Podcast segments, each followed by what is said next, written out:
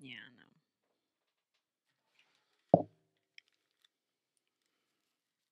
All right, you on? Yeah. All right. Can I go ahead? Yeah. All right. Oh, bills are being introduced that will allow the sale of raw milk across state lines. Okay, is that right? Yeah. Okay, I won't say it like that, but you know what I mean. Okay. So a bill is being introduced that will allow the sale of raw milk across state lines. Yes. So currently, um, well, first off, Mhm. um, it looks like the, I guess you could call them big milk. Big milk. People always put big in front of something when they're trying to make it nefarious, but like, yeah. um, there's these huge corporations that um, basically mass produce most of the milk we drink in the United States, Mhm. and But it is true that a lot of those same companies are responsible for pushing the whole like got milk thing and Oh, all yeah, that yeah, stuff. that's- that's- when really these are- doctors are, telling people you don't have to drink that much milk. yeah, these are these are um these are they form these huge grill Yeah. groups, and they form you know these big groups, and they do lobbying and stuff, and they do big promotions and stuff for their products. milk.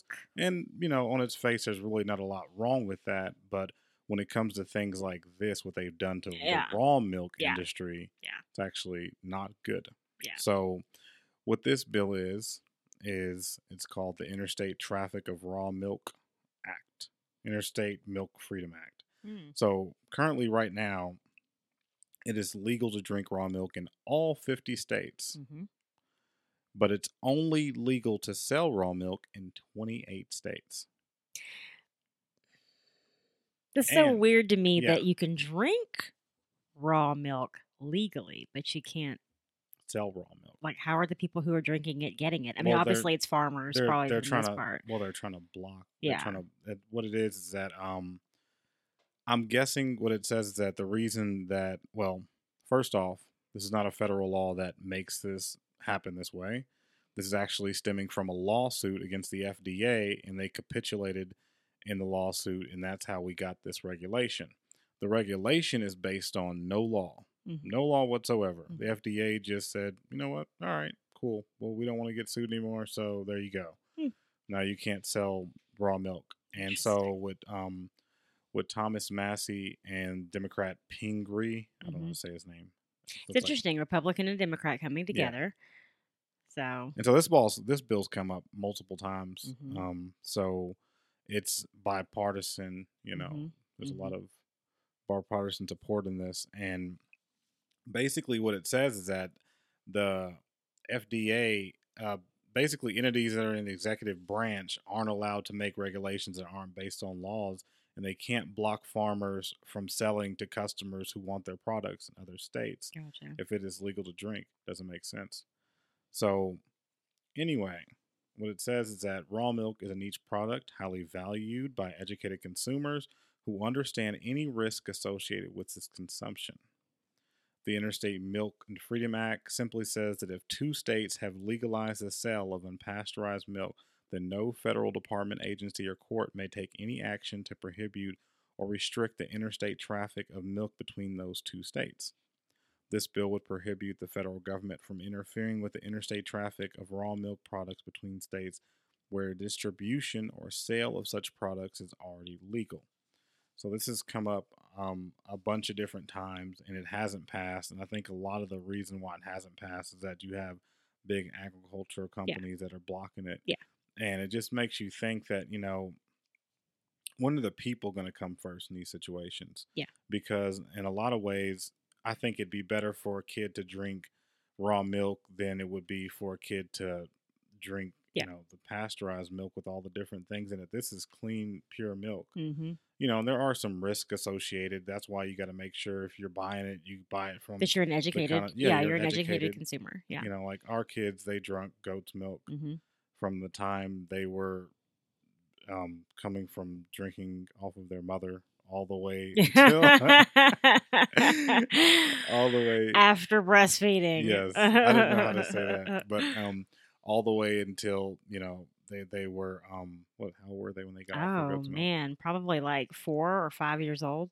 yeah And it's Mm. crazy because I mean I still ever so often like buy it, but it hasn't been in a while because it- it is expensive, and that's but see that's what gets me about that a lot of people don't realize about um, the the food industry in America is that if you don't think that government's not involved in your food, then you are completely kidding yourself. Don't even get us started, okay?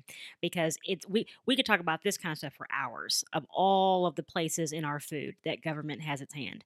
So you know, but that's why you end up with brands okay like the goat's milk that we gave our kids that's how you end up with brands like this that are it's it's it's good it's pretty clean for for children to drink but it's so expensive to produce because you've got government all in the middle you know between the consumer and Yeah. the actual uh, person producing the milk and so it doesn't have to be that way. I have so many people that have asked us, you know, well, I can't eat organic food because it's so expensive. And they think it's because that farmers are like sitting around being frou frou, you know. No, it's I mean, if I mean a farmer's not trying to sell you this food for this amount of money. A farmer doesn't have to sell you the food for that amount of money. But because of all of government regulations and all the different things going on, they they have to sell it at those price points just to get a return. Yeah. And so a lot of people don't realize that. And so this would be probably I think this would be like a really cool topic for us to add ever so often is how government is involved in food. Um, we used to really we used to really kind of research like Monsanto and all that kind of Yeah. stuff like for years we did and we just never really like we haven't talked about it in a really long time but government is highly involved in the f- Yeah. the food And, that we eat and you know, a lot of it consume. It has nothing based on science or anything No. else. I mean, it's not like raw milk. If the raw milk with this was this huge danger, Yeah. a lot of the farmers, if you live in rural areas, you would Yeah. know a lot of rural families. Yeah. They swear by goat's milk. They swear by Yeah. um, raw milk coming straight from their cows. Yeah. It's just a normal thing. Yeah. And this this should be more widespread. Oh yeah. I think it'd be a lot better for children to get raw milk as opposed to drinking this highly oh, processed Oh, yeah. stuff. That not saying anything wrong with it, but But it still should be left. I think the pure. decision should be left to. It's no different. Okay, it's no different than vaccines. Okay, it's no different than some of the other choices that people are asking for. What I'm saying is, is that I do believe though that it comes down to the to the consumer. yeah, You know, where the consumer should be allowed to say, "Hey, I'd like to, you know, give my children this milk, or my family wants to drink, you know, this milk."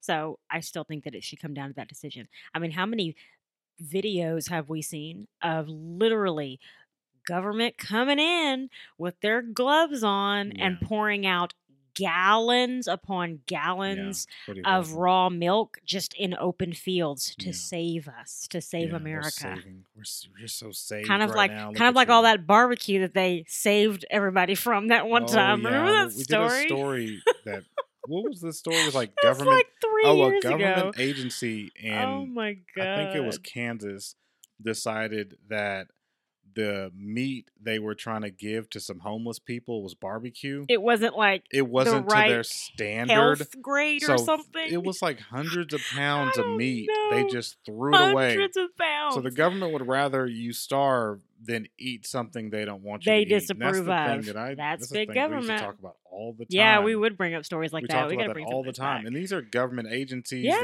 yeah, you know they these are bureaucrats who aren't elected. These are people who aren't elected. Yeah. they're just in there just They're just in- their weight around. they're just in there going from agency to agency, switching places and terrorizing people by throwing. yeah.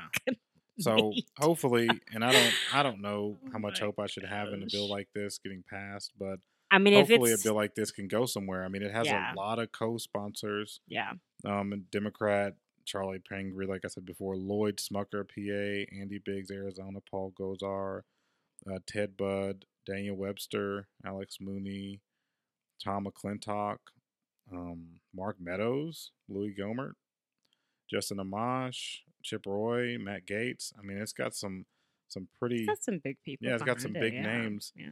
And that one of the funniest things is that people are going after um going after Massie on Twitter about this and they're trying to say all kind of crazy stuff to him and it's like every time people go it I don't know if you know who um I don't know if you're familiar with Massie, but Massie went to MIT.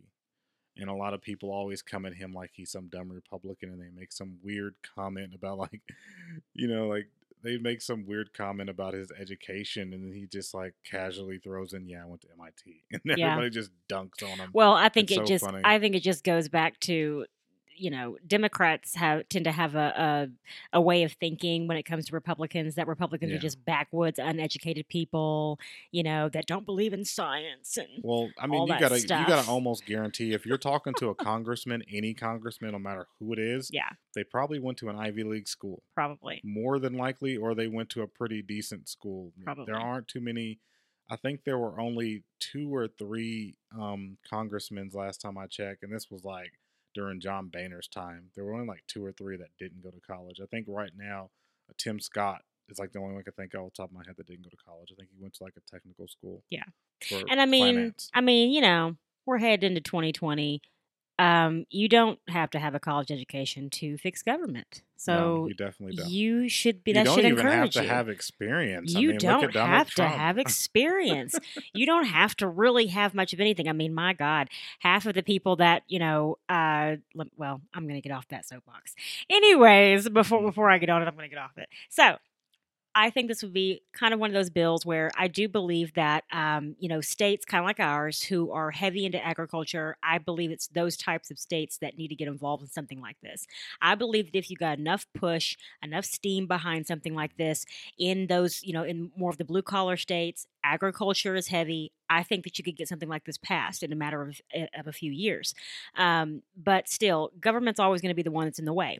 If you are uh, living in this area, if you are living in a state that you know you believe, um, uh, you know, should should advance something like this, let us know in the comments. Let us know what you guys think about Yeah, this particular there's still bill. there's still a lot of states where it's um it's not legal to sell raw milk. Yeah. So And if you're one of those states, you know, let us know Yeah. because we want to know kind of like what's going on, you know, in there in your state government. You know, are they looking to, uh, you know, put anything forth this coming, you know, the coming sessions, all that good this stuff. This is definitely going to open it up to where Yeah. will be these states will be able to enact laws and things to where oh yeah, you can actually get some good commerce going back and forth between the states and it drive down the cost. Yeah. Give some competition to the goat's milk. Um the It goat's would. milk was so expensive. Yeah. It drive the price down of that niche, you know, Mhm. pure Mhm. milk product, you Mhm. know. hmm Anyway.